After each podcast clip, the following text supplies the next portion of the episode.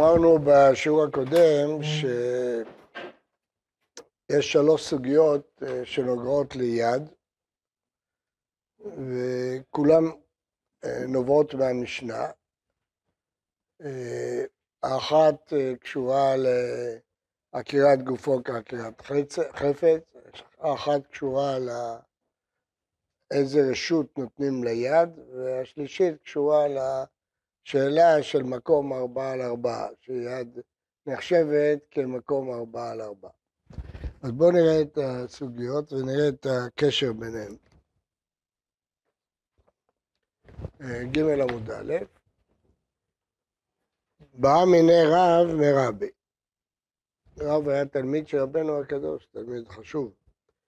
אז שאל, הטעינו חברו אוכלין ומשכין, והוציאן לחוץ, מהו? בדרך כלל, למדנו במשנה, שכשאחד עושה עקירה והנחה, ואחד עושה הנחה, זה שניים שעשו והם פטורים, למה? אמרנו שהמשנה לא באה ללמד את דין שניים שעשו, המשנה באה להגיד שעקירה והנחה הם תנאים בחיוב במלאכת שבת. אז פה הוא לא עשה עקירה, הוא לא עקר, חברו הטעין אותו אוכלין ומשקין. ותודה. סידרו לי.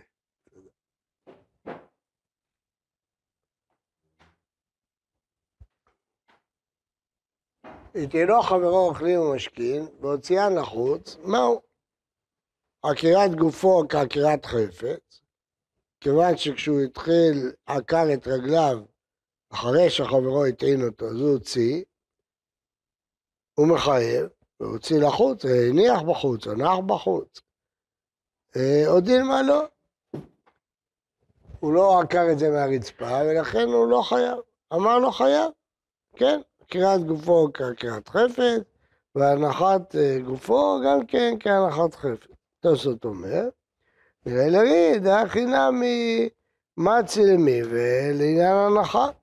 כגון שהוציא חפץ רשות הרבים, עמד שם נפוש, ולא הניחו על גבי קרקע. אם הנחת גופו אבי כהנחת חפץ או לא. וממתניתי דקתני ראש נתן מתוכה והוציא, אני חייב לקה למפשט. דאיקה לאו, כלומר שהניחו על גבי קרקע. תסתכלו ברש"י על המשנה.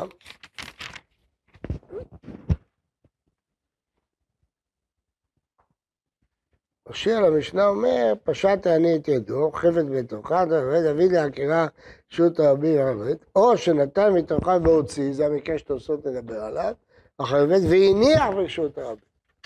אז רש"י דווקא מדבר שהוא הניח את זה, עוד מעט נראה למה. אבל תוספות אומר, אי אפשר להוכיח, כי זה לא כתוב במשנה, אתה לא יודע אם כן הניח בקרקע או לא הניח בקרקע, אבל אה, פשיטא שאפשר לשאול את השאלה הזאת גם על הנחה. לכאורה, דברי התוספות האלה הם לא כל כך ברורים, כי שם זה לא עקירת גופו, זה עקירת ידו. הוא לא הזיז את הגוף שלו, פשיט יד והוציא החוצה. אז זה לא דומה, התוספות רוצה לדון לגבי הנחת גופו, אם זה כהנחת חפץ או לא.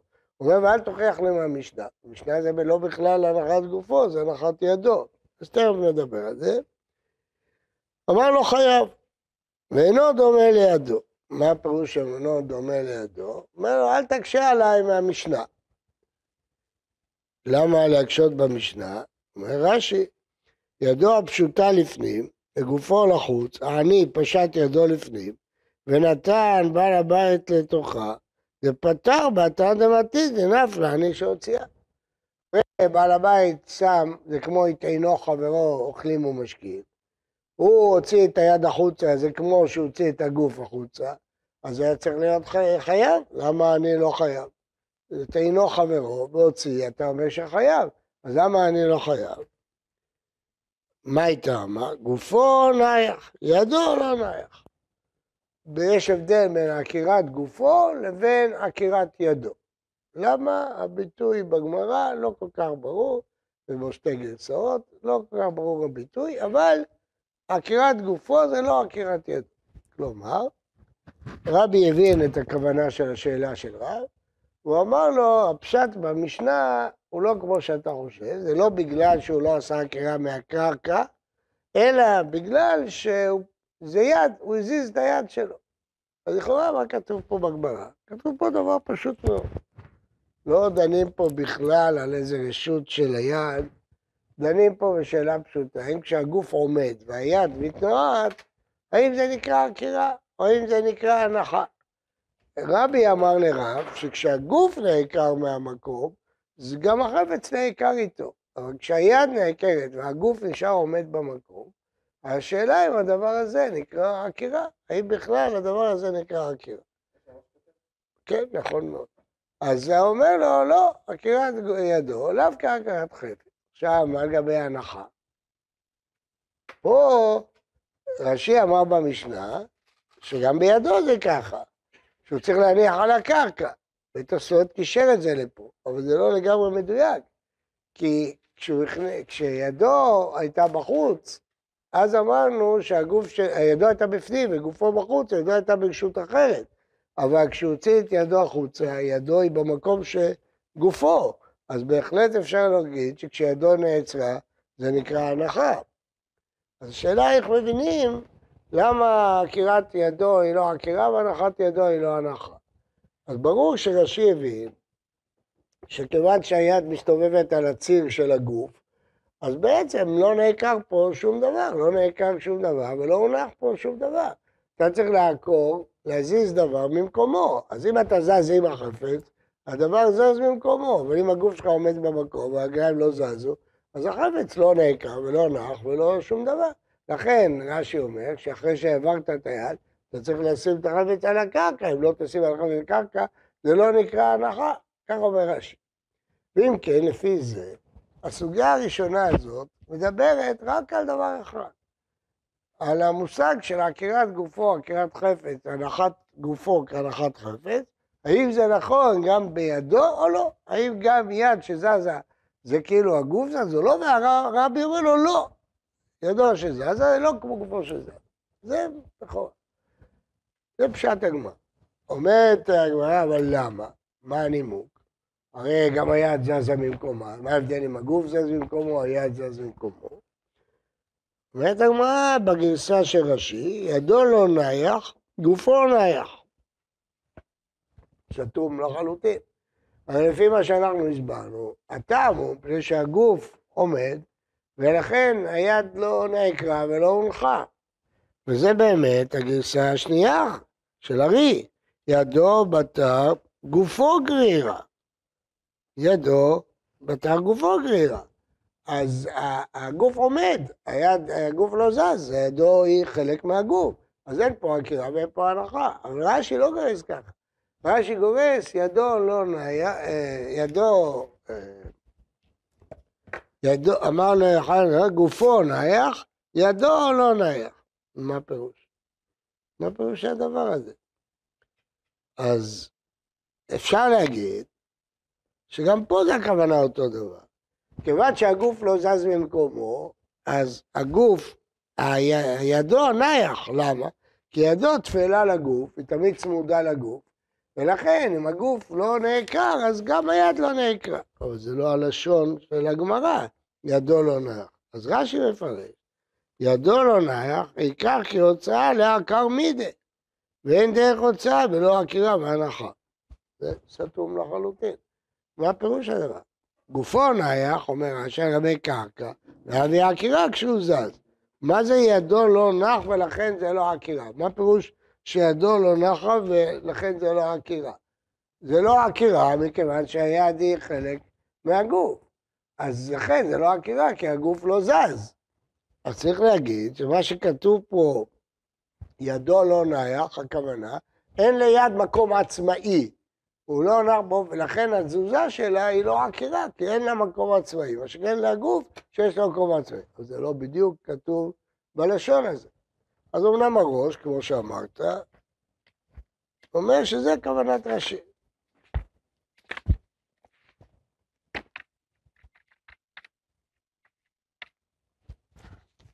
הראש אומר, פירוש, ואמר מתניתין פשט אני לפנים אותה בעתך יוצא פטור ולא אמר קריאת קריאת חפץ זה, ממה היא טעמה? ידו לא נחה על גבי קרקע, הגוף נח על הקרקע, היד לא נחה על הקרקע. עיקר לא חשיב עקירתו כעקירת חפץ. ולא יודע מי תינו חברו ועקר רגליו, והטעם גופו נח על גבי קרקע. חשיב ועקירת גופו כעקירת החפץ, אף אחד חפץ שנתון מידו כיוון שעקר גופו. אבל אם לא עקר גופו ועמד במקומו והושיט ידו לחוץ, פטור. זה לא חשיב עקירת היד כעקירת החפץ. מה בעצם אומר הראש? שעיקר הכוונה פה שהגוף זז מהמקום והיד לא זזה מהמקום, אין ליד מקום. המקום של היד זה מקום של הגוף, אז היא נעה על ציר, היא לא זזה מהמקום שלה. אז לכן זה לא נקרא עקירה. עכשיו, אה, אה, לא כתוב פה אם זה ברשות אחרת, לא כתוב פה אם זה באותו רשות של הגוף. כל זה לא רלוונטי, מה שרלוונטי זה התזוזה של היד, היא לא עקירה. אז מהראש זה הכוונה, ידו לא נח, אין ליד מקום משלה. לגוף יש מקום משלו, ליד אין מקום משלו. אז אי אפשר לעקור אותו, כי אין לו מקום משלו. הגוף עומד, אתה עוקר אותו, אתה עוקר. היד היא הציר. זה פשט הגמרא לפי הראש, ובאמת הכי פשוט. אני מעריך בזה מאוד, כי התוספות לא הבין ככה. ודברי התוספות באמת סתומים לחלוטין. אומר תוספות,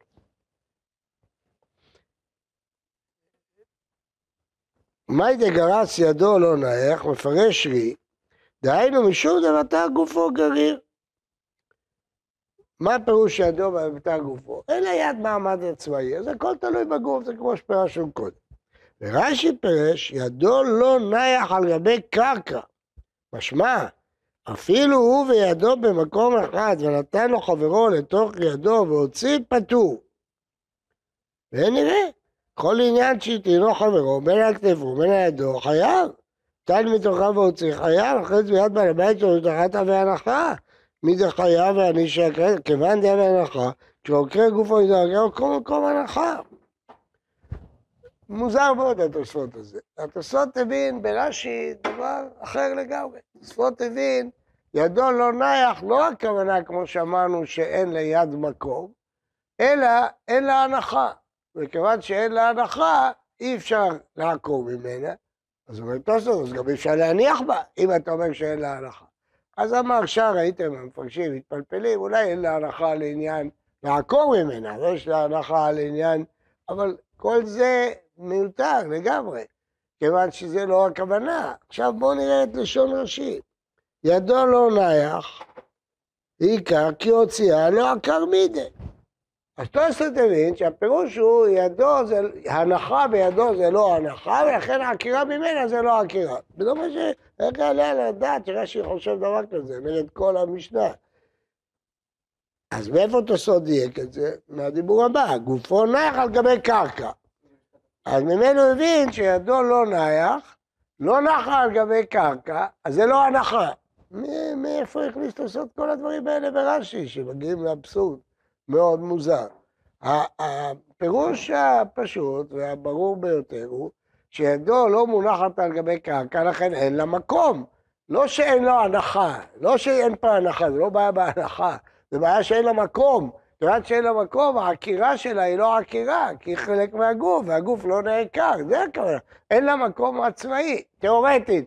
אם היד הייתה לבד, בלי הגוף, אז ודאי שזה היה חקירה, וזה היה חקירת ידו כחקירת חמץ, הנחת ידו כחמץ, פשיטה. למה הסיבה שהחקירת ידו? כי היד תפילה לגוף, והגוף עומד במקום, אז היד אין מקום. זה, זה, והראיה שאני אביא לכם, שאנחנו צודקים ברש"י, מה שהראש הביא, ולא כמו תוספות, כי רש"י אומר, ליש לאחרינא יותר ידו דרוגיה, לא רזה דהיתרא היא. מה זה דהיתרא היא? לפי הפירוש של תוספות זה מבחינת פירוש אחר, ידו בתה גופו גרירה וידו זה לא נקרא הנחה, זה מבחינת פירוש אחר. זה לא יתרה, זה לא נכון. אבל לפי איך שהראש הבין את רש"י זה אותו דבר. ידו בתה גופו גרירה וידו לא נח, שניהם אומרים את אותו דבר. שכשהגוף עומד והיד מתנועת, זה לא נקרא שליד אה, יש מקום. עכשיו, רק שנייה, רק אשלים. האם זה מכריח שכשאני נטל מבעל הבית, כלומר עשה עקירה, ברשות היחיד, והוציא, עכשיו השאלה אם כשהיד תעמוד זה נקרא הנחה או זה לא נקרא הנחה, לפי כל הפירושים. לפי איך שתוספות הבין ברש"י, ודאי שזה לא הנחה. אין ביד ההנחה, הוא צריך לשים על הקרקע. כן? אז שואל הסוד, למה מישהו אחר ישים עליו, זה נקרא הנחה. אבל גם לפי פירוש הראש, מה היה פירוש הראש? שיד, כן, היא, אה, כשהיא זזה זה לא עקירה. פה יש עקירה, הוא עקר אה, ממישהו, הוציא.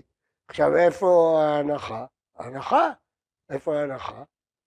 שהיד עומדת. יד עומדת זה לא הנחה, היא לא יצאה כדי לעמוד. הגוף כל הזמן עמד. אז זה שהיד עוצרת, זה לא הנחה. איזה הנחה יש פה? ולכן, פשוט שצריך להניח על גבי קרקע במקרה הזה. זה לא דומה לזה שבעל הבית שם על היד שלו. אז בעל הבית עשה עקירה ועשה הנחה, יד זה נקרא הנחה. פה הוא עקר את היד, הוא עקר את החפץ מהרחוב, בסדר. עכשיו הוא הזיז את היד, מה, מה הוא עצר? מה העצירה של היד היא לא רלוונטית, אין לה שום משמעות. כי הגוף כל הזמן עמד באותו מקום, אז מה זה עצירת היד? זה לא הנחה. ולכן זה פשוט ש, שצריך להניח לגבי קרקע. פשוט. כיוון, לא בגלל מה שתוספות מבין ברש"י, כי הנחה ביד לא שווה הנחה. אלא מפני שהיד לא נעקרה ממילא, לא, אין בה הנחה ואין בה עקירה, כל עוד הגוף לא זז במקומו. אין, לא רלוונטי לדבר על עקירה והנחה. אני רוצה שכל הסוגיה הזאת מדברת על עקירת ידו כעקירת חפץ, במקביל לעקירת גופו כעקירת חפץ. כן. כן.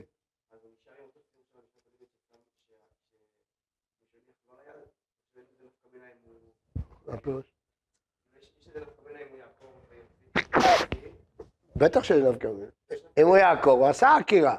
אבל אם בעל הבית שם עליו, הוא לא עשה עקירה בכלל.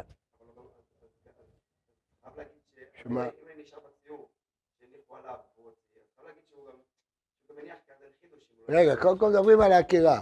אתה שאלת מה ההבדל אם הוא הרים, או מישהו ישים לו ביד והוא יזיז את היד. במקרה. רגע, במקרה שהוא הרים מהקרקע, הוא עקר. הוא לא יניח כשהוא יזיז. זה לא איפה ההנחה, אין הנחה. הוא עקר מהרצפה, אבל איפה הוא הניח? היד לא, לא שינתה את מצבה ביחד לגוף, ביחס לגוף. ודאי שלא אמרו, אבל הוא עושה עקירה. אז יכול להיות שזה איסור דרבנן. מה שאין כן במקרה השני, הוא לא עשה עקירה בכלל. אז זה דברים ברורים, ולפי זה אין קשר בין הסוגיה הזאת לסוגיה הבאה. וכל מי שעשה קשר זה סתם הסתבכות. זה שני, שתי סוגיות שונות לחלוטין. עכשיו על מה מדברת הסוגיה השנייה? הסוגיה השנייה מדברת על דבר אחר לגמרי. אמר. אה, הוא אמר לו, זה כתוב בברייתא, חייב לפי שאינו דומה לידו. אמר אביי, פשיטא לי ידו של אדם אינה לא כרשות הרבים ולא כרשות היחיד. כרשות הרבים לא דמיה מידו דעני, כרשות היחיד לא דמיה מידו של בעל הבית. והיה ביי ידו אדם מהו שתעשה ככרמלית, מי ייכנסו הבנה לדרבה או לא. מאיפה אביי המציא את כל. המהלך הזה. מה, מה, מה, מה כואב לו? מה קשה לו? מה, מה, מה הבעיה שלו? כמובן שהבעיה שלו זה הברייתא. יש ברייתא מפורשת שהגמרא מביאה אותה עוד מעט. הייתה ידו מלאה פירות והוציאה לחוץ, תן אחד אסור להחזירה ותן אידך מותר להחזירה. אז היא מלאה פירות, כן, והוציא את זה לחוץ, מה הוא עשה? מה הוא עשה כשהוא הוציא את זה לחוץ? אה, כלום. עקירה אין פה, אבל מה הוא עשה? איפה, איפה זה נמצא עכשיו? אומרת הגמרא, האם אסור להחזיר או לא? מה הפירוש? האם נתנו ליד עכשיו דין של כרמלית? למה, למה אסור להחזיר? מה, מה מדובר פה? אז מזה אביי עורר את השאלה. ברור שהוא יצא מנקודת מוצא של הברייתא הזאת, שיש בעיה להחזיר יד. אז הוא שואל, מה המעמד של היד כאשר היא לא נמצאת במקום של הגוף? מה המעמד שלה? אז הוא אמר, פשיטא לידו שלה לא כרשות ולא כרשות. אז פה יש שני פירושים. פירוש של רש"י.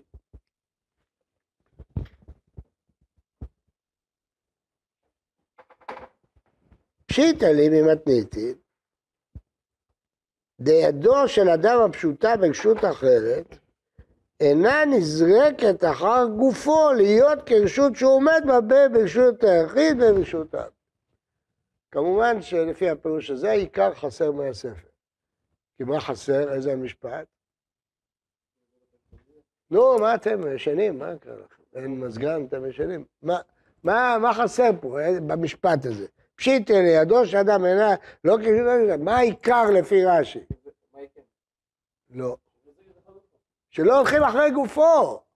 אז צריך להגיד את העיקר. פשיטא שידו לא הולכת אחר גופו, זה עיקר החידוש. זה מה שרש"י מבין. רש"י מבין שאנחנו מחדשים פה שידו לא מקבלת את הדין של הגוף. כלומר, מדובר שהגוף ברשות אחת והיד ברשות אחרת. ההיגיון הוא שהיד היא חלק מהגוף, אז שהיד תקבל את הרשות של הגוף. אומרת הגמרא, היד לא מקבלת את הרשות של הגוף. זה החידוש, לא הקישוט הימית זה, זה סתם, זה, זה לא אומר כלום, מה זה אומר? זה אומר שלא לעניין של תחריד, בסדר, אבל זה אותו, אותו החידוש, החידוש הוא שהיד לא מקבלת את הדין של הגוף. מאיפה אני יודע את זה? מהמשנה. אני עומד בחוץ, פשט את ידו לפנים, אם היד מקבלת את הדין של הגוף, אז היד ירשות הרבים. אז כשהבעל הבית נותן לתוכה, הוא כבר חייב. ברגע שהוא נתן לתוכה, אז הוא עקר ברשות היחיד וסע ברשות הרבים, למה בעל הבית לא חייב? סימן שיד לא מקבלת את דין של הגוף לקבל דין. זה דבר הפוך. כשידו של בעל הבית פשוטה לחוץ, אם היא תלך אחרי הגוף, אז הדין של הרשות היחיד. אם הדין של היחיד, כשאני נותן לתוכה, כבר צריך להיות חייב. זה בעצם לפי רש"י אין פה שני משפטים. יש בו משפט אחד, שהיד לא הולכת אחרי הגוף. במשנה רואים את זה, לא לירשות אביב, זה הגיוני, ודאי שזה לא לירשות ראשון, אבל אין לזה שום קשר לבעיה אם היא ככרמלית. מה, מה הפירוש? כי לא אמרנו שהיא לא כרשות הרבים או לא כרשות האחיד. אמרנו שהיא לא מקבלת את הרשות של הגוף, במקרה הגוף יכול להיות ברשות הרבים או ברשות האחיד. אתם מבינים מה אני אומר? לא מבין. עוד פעם. לא הנקודה שהיד היא לא רשות הרבים או לא רשות האחיד. הנקודה היא שהיד לא מקבל את הדין של הגוף. זה יכול להיות מקרה שהיד היא ברשות האביר, יכול להיות מקרה אחי, שני מקרים במשנה. אז, אז כשאתה שואל, מה יש תעשה ככרמלית, זה לא שאלה בכלל באותו מישור. אתה שואל, האם ניתן ליד שהיא ברשות אחרת, שם של כרמלית. אני לא, לא, לא, זה נכון אם תשאל האם יד היא רשות הרבים, האם יד היא רשות היחיד, לא, יד היא כרמלית. בסדר, זה נכון. אבל כשאתה אומר, יד היא לא כרשות היחיד, זה סתם, זה לא לא כרשות היחיד. יד היא לא כמו מקום הגוף. לא ליד רשות היחיד, לא שם, היא לא כמו הגוף. מה זה שאתה עושה כקרמלית? שמה? שיד קרמלית תהיה כמקום הגוף? מה? היא לא, היא לא נחשבת כשנתת, כמו רשות שנמצאת. תכף נדבר על זה, זה הפירוש, השני. תכף נדבר על הפירוש השני, אבל אני עכשיו לא מדבר על זה. אני מדבר שאי אפשר להגיד שהיא ככרמל, ש, שהשאלה של כרמלית היא באותו מישור. המזגן לא עובד או אתם לא מדליקים אותו? מה? אה, בסדר. אז עוד פעם. הדין של היד היא לא רשות רבי יחיד, הוא לא מקביל לדין של היד היא ככרמלית, כן? עכשיו, זה הפירוש של רש"י. בעצם זה לא, לא קישוט רבים ולא קישוט האחר. יד לא מקבלת את הדין של הגוף. כאשר היא נמצאת מחוץ לגוף, היא לא, אל תחשוב שהיא מקבלת את הרשות של הגוף, היא נקראת הרשות של הגוף. לא, היא לא מקבלת את הרשות של הגוף. עכשיו הפירוש השני.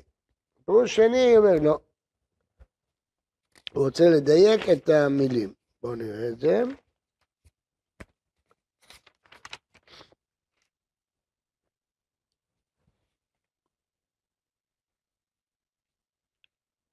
הרשב"א שואל פה שאלה מעניינת, אה, לא כל כך בתור שאלה, אבל בתור החידוש שלו. הוא סובר שידו של העני, כשהיא ברשות היחיד, לא יכול להיות רב אמינא שיתקבל דין רשות הרבים. רשות היחיד ממלאת את כל השטח שלה.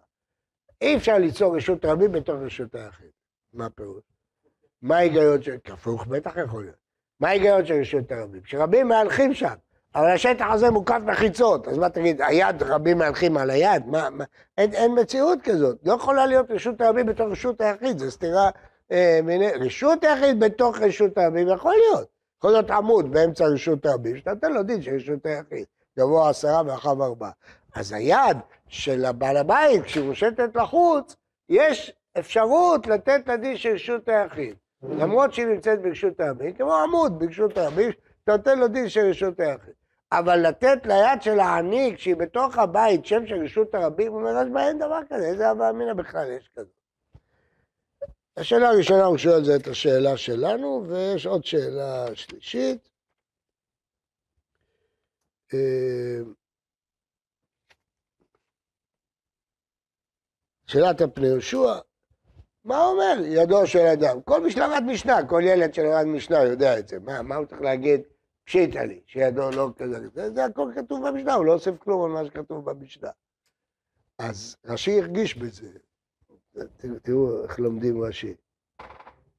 אה, פשיטה לי ממתניתי כך וכך וכך, בעיה בעיה, אשתא דחזינא דלאו בתא גופו, זה בעיה. כלומר, מה שרש"י מסביר, ברור שהכל כתוב במשנה. הרש"י, אביי רוצה לשאול את השאלה שלו, אז הוא אומר, האם מתוך הבסיס של המשנה אפשר לשאול שאלה? אומר, עלמא יפלוג רשות, ראינו שהיד לא מקבלת את הדין של הרשות, האם מתקבל דין של כרמלית, כן? אז זאת אומרת, רש"י הרגיש את השאלה של הפני יהושע, שזה כתוב במשנה, מה אתה מוסיף? אני מוסיף שהאם אפשר ללמוד מהמשנה שיד תקבל רשות אחרת? זה, השאלה של, של הבעיה, לכן זה לא קושה. אבל שתי הקושיות הראשונות הן חזקות. מה? כן. שתי הקושיות האלה הן חזקות. אבל לפי... מה? לא, אתה, אתה יוצא מנקודת מוצא של המשנה שיד לא מקבלת את השם של הגוף, אז השאלה מה היא מקבלת? איזה, כמו שהוא אמר, איזה רשות היא מקבלת? מה היא?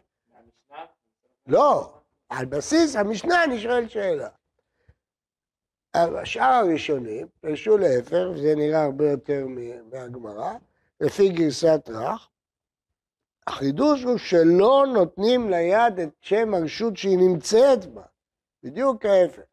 שיד לא מקבלת, לא שהיא לא מקבלת את הרשות של הגוף בה, היא לא מקבלת את הרשות שהיא נמצאת בה, ואז הכל הפוך. למה? כשאני פשט את ידו אה, מלאה פירות, והכניס אותה מבחוץ פנימה, כבר היה צריך להיות חייב. כי הוא עקר אותה מרשות היחיד, והעביר אותה לרשות הרבים. אז מה? אז האם היד היא תהיה כמו המקום? פה אנחנו מסתבכים. כי כבר ראינו בסוגיה הקודמת, שרבי ענה לרב, שלא אומרים עקירת גופו כעקירת ידו כהנחת, הנחת ידו כהנחת חבל. אז אפילו אם היית קורא ליד כמו הרשות שהיא נמצאת, בסדר? אז אתה עכשיו עקר עני עקר מרשות הרבים, פשט את היד, הגיע לרשות היחיד, אבל איפה ההנחה? נניח שכן ניתן ליד את השם של רשות היחיד, אבל איפה ההנחה? הרי אמרנו שהנחת ידו היא לאו כהנחת חפץ בסוגיה הקודמת. זה סימן שהם למדו את הסוגיה הקודמת אחרת. כי אחרת, מה השאלה פה? אתה אומר, אם היינו נותנים את השם של המקום שנמצאת, אני היה צריך להיות חייב. לא נכון. גם אם היינו נותנים את השם של המקום, לפי הפירוש שלנו, הוא לא צריך להיות חייב. מכיוון שהעקירה היא לא עקירה. לכן רש"י לא רצה לפרש את הפירוש הזה. זה, זה לא נכון להגיד שבגלל שלא נתנו את הרשות של המקום הוא חייב. מה פתאום שיהיה חייב? איפה ההנחה? עכשיו, אה, וכן להפך, מה הפירוש? שברור שכשאני אוציא מרשות היחיד את היד מלאה, אה, אז אם היא כמו הרשות שנמצאת בה, אז בעצם הוא הוציא מרשות היחיד לרשות הרבים. זה בכלל מוזר. האם יד שנמצאת במקום של הגוף, אז אין לה את הרשות של הגוף? מה פירוש שאין לה את הרשות של הגוף? מה פירוש? אז זה דברי רבי בעמוד א', אתם מבינים? כלומר, לפי מה שפירשנו בראש ורש"י בעמוד א', אז בכלל לא מובן. מה, מה אתה רוצה לטעון? מה הרך רוצה לטעון? שהיד לא מקבלת את הרשות שהיא נמצאת, ולכן כשאני הושיטי את ידו מלאה, היא לא הייתה מקבלת שם של רשות היחיד, היה צריך להיות חייב. לא, היא לא מקבלת. וההפך, שבעל הבית הוציא את ידו לחוץ, כן? אם הייתה מקבלת שם של רשות הרבים איפה שהיא נמצאת, אז הוא היה חייב, כמה שבעת שלו. כל פשיטה שלא חייב בכל המקרים האלה. בגלל שעקירת גופו לאו כעקירת עקירת ידו לאו כעקירת חפץ, זה מה שרבי ענה לרב, כן? אז, אז זה לא, לא קובע כלום לגבי המציאות של הרשות. כן? אז כנראה שהם פרשו שם אחרת. אז מה הם פרשו שם אחרת? שידו בתר גופו גרירה. אז מה, שתי הסוגיות עוסקות בדיוק באותו דבר? אז שתי, אם, אם, לפי מה שאנחנו אמרנו, זה שתי סוגיות שונות. שם מדברים האם עקירה היא עקירה והנחה היא הנחה. פה מדברים איזה רשות נותנים ליד. זה שתי סוגיות שונות. אבל לפי הרח, שאנחנו רוצים להגיד פה איזה, איזה רשות נותנים ליד לעניין שכשהוא שיט היד הוא יתחייב. אם זה ככה, אז איפה נעלם הדין שעקירת ידו והנחת ידו? אז אתה צריך לפרש שם אחרת. שמה? שידו בתר גופו גירה, זה אותו דבר כמו פה, אז שתי הסוגיות אומרות את אותו דבר. אבל מה שהרח מרוויח זה את הבעיה של כרמלית.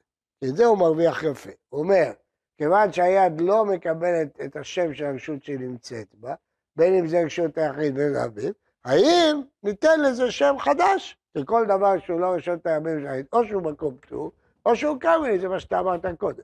כיוון שהיא לא הרשות הזאת, והיא לא הרשות הזאת, אולי היא כרמלית, עכשיו זה סימטרי, כי מדברים על אותו דבר. מדברים מה שם הרשות שהיד נמצאת בו, האם כמו הרשות שהיא נמצאת, רשות הרבים, או רשות היחיד, או ניתן לשם של כרמלית. לפי רש"י, אתה אמרת, האם ניתן ליד את הרשות של הגוף? זה משהו אחר לגמרי. פה אני אומר, האם ניתן ליד שם רשות הרבים, או ניתן לה שם... לא, יד ברשות הרבים היא לא רשות הרבים. ויד ברשות היחיד היא לא רשות היחיד. אלא מה? ניתן לה שם של כרמלית. טוב, עכשיו זה לא מדויק, מה שאנחנו רואים. כי מה פירוש שיד ברשות הרבים אין לה שם רשות הרבים, ויד ברשות היחיד של היחיד? צריך להוסיף משהו. אחרת המשפט הזה לא כלום, מה? כשגופו במקום אחר. כשהיד היא במקום של הגוף, אז לא, ודאי שאת מקבלת את השם של המקום, כן? אז פשיטה שאת. אז אם כן, עכשיו הפכנו לקושייה. כי כשבעל הבית עומד בפנים, פושט ידו לחוץ, אז אמרנו שהיד לא מקבלת את השם של המקום שהיא נמצאת. אבל כשאני מושיט את היד ומוציא את היד החוצה, היד כן תקבל את השם של המקום. למה הוא לא חייב? קודם כל לא פשוט שהוא לא חייב. מה? לא אם הוא עקר אפילו. הוא נטל מבעל הבית. מה? לא, לפי רש"י לא. אם הוא לא הניח על קרקע, לפי רש"י לא חייב. כן. בסדר, אז זה תלוי בזה. אז...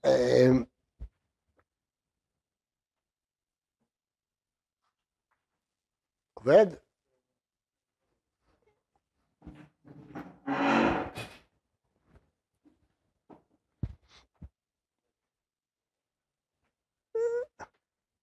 אז uh, זה הפירוש של הגאונים, הרווח הגדול שבהם, האם נעשה את היד ככרמלית, uh, שזה אז uh, סימטרי, הקושי הוא היחס בין זה לבין הסוגיה הקודמת.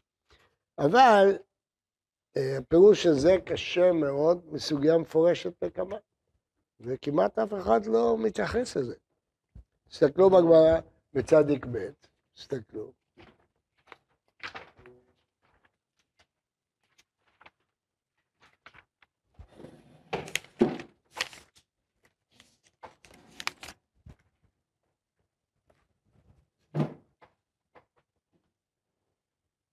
גמרא דנה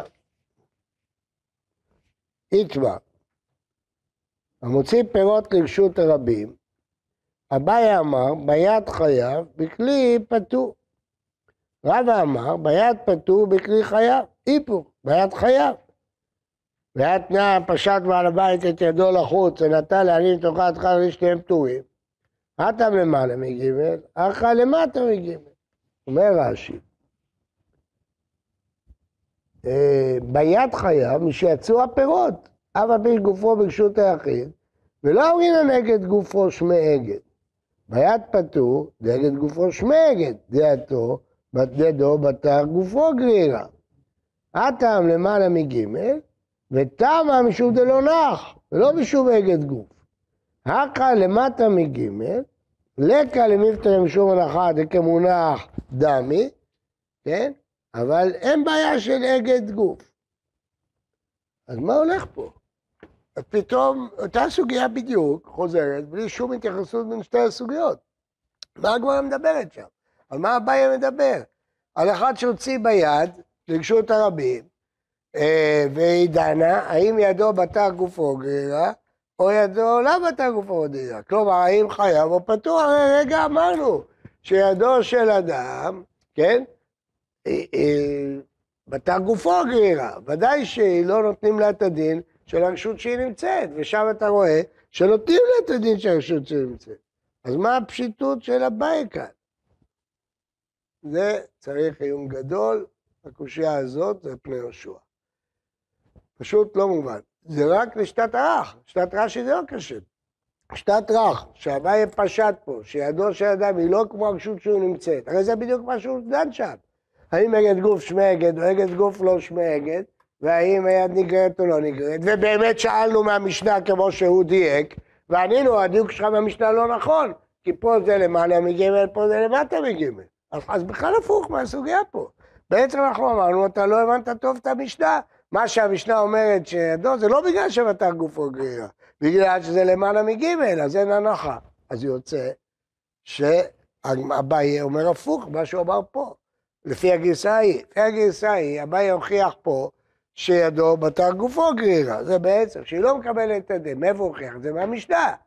ואילו שם, מאותה, אומר אביי, אותו אביי, אומר להפך, שידו לאו בתר גופו גרירה. ושואלים עליו מהמשנה, הוא אומר לא. שאלה עצומה פני יהושע, מה צריכה להיות התשובה? באיזה כיוון אתה צריך לחפש את התשובה?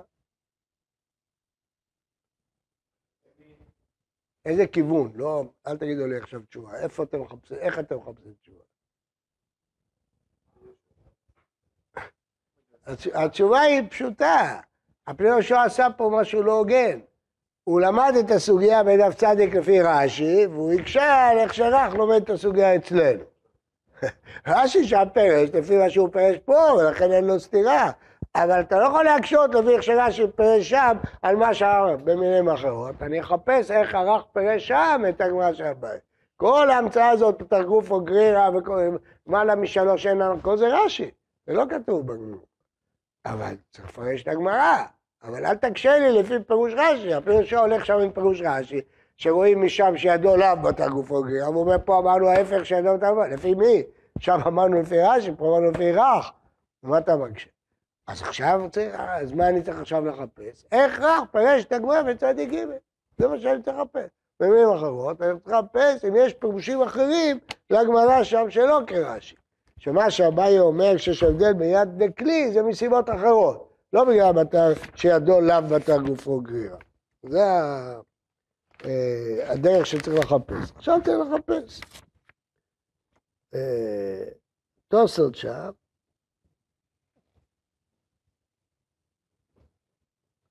מקשה על פירוש רש"י.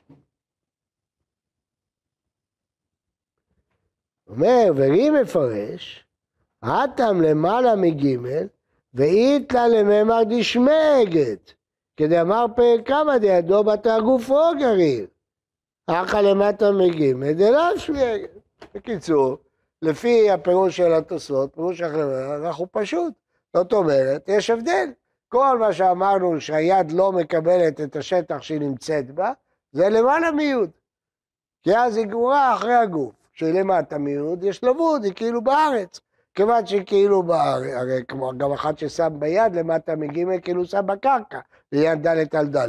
אז גם ליד זה כאילו יד מנותקת, כאילו החפץ נחתך, ומונח על הארץ, כי יש לבוד. המילה שהמילה לבוד לא נכונה, צריך להחליף אותה. באיזה מילה? איך? לא.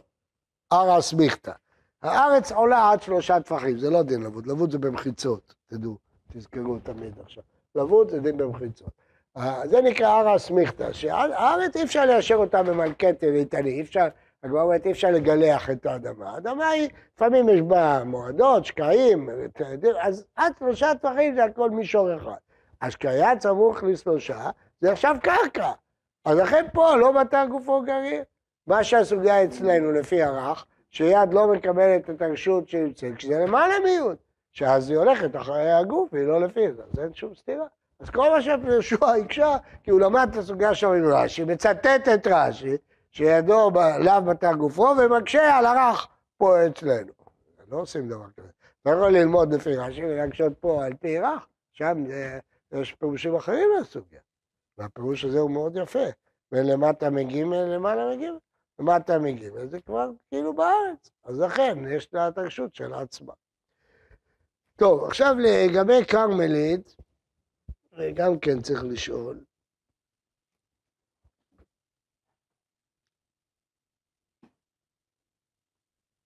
כתוב במשנה בעירובין, שאדם יכול להוציא את היד ברשות שלו לרשות אחרת ולטלטל ארבע אמות. למה אם היא כרמלית? איך אפשר לטלטל ארבע אמות? אה, מה? בקיצור, זה לא כרמלית. זה כאילו כרמלית. רק לעניין להחזיר אותה, נתנו לדין של כרמלית. לא באמת זה כרמלית. אם זה היה באמת כרמלית, גם לא יכול לטלטל ארבע אמות. זה לא באמת כרמלית. הכוונה שאסרו להחזיר אותה, כדי שיהיה נוח, קראו לזה כרמלית. זה, זה... מה? ארבע אמות בכרמלית? בטח, אבל אם היא כרמלית, לעניין מסוים היא כרמלית, זה לא קורה, רק לעניין איסור להחזיר היא כרמלית. למה? ולמה? כי כל ההיגיון שאנחנו רוצים לקנוס אותו שלא יחזיר. בקיצור, זה לא עניין של כרמלית או לא כרמלית. היינו יכולים להגיד, גזרנו עליך שלא תחזיר וזהו. אבל רצו לעשות את זה בצורה מסודרת, קראו לזה כרמלית. אבל זה לא באמת כרמלית. זה כרמלית לעניין שאסור להחזיר. עכשיו נסתכל במשנה.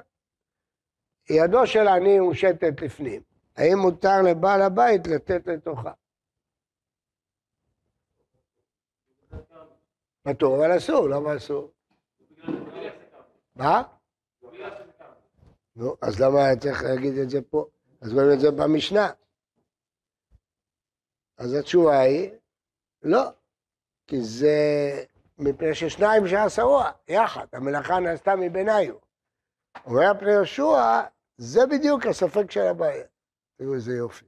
ידו של אדם, מה הוא תעשה ככרמית? אני רואה מהמשנה שאסור, אבל יש שני הסברים למה אסור.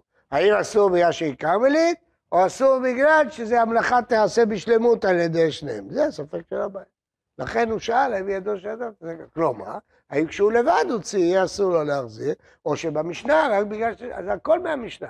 גם את הפשיטות הוא למד את המשנה וגם את הספק הוא למד במשנה.